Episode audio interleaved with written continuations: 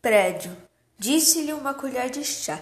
Como dissera ao delegado, estava sempre tentando, aspirando o forte cheiro de calgalgo os degraus, não revestidos de uma escada. Chegou ao primeiro andar, não viu ninguém. Orientado pela música, agora era um chachado.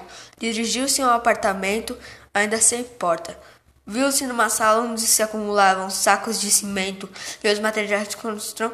Parou e bateu palmas. Nenhuma resposta. Quero falar com o vigia, disse em voz alta. Se ele saiu para tomar um café, por que o rádio ligado? Perguntou-se o rapaz. Atravessou uma sala e penetrou num cômodo escurecido por um cobertor fixado à janela para bloquear a entrada da luz.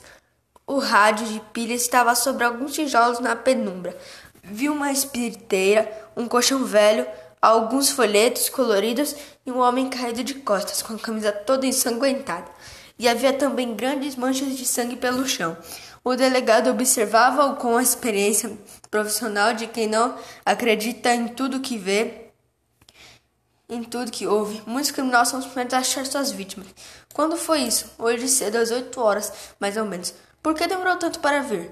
Muriçoca contraiu-se todo como se fosse aquela pergunta mais temida. O investigador olhou maliciosamente para o delegado, prevendo prevendo com a pergunta a possibilidade de uma confissão.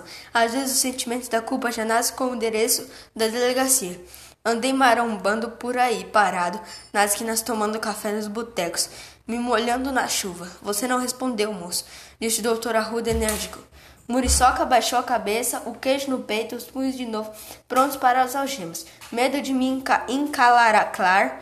Doutor, o pobre sempre é suspeito de alguma coisa, ainda mais quando tem um cadáver por perto.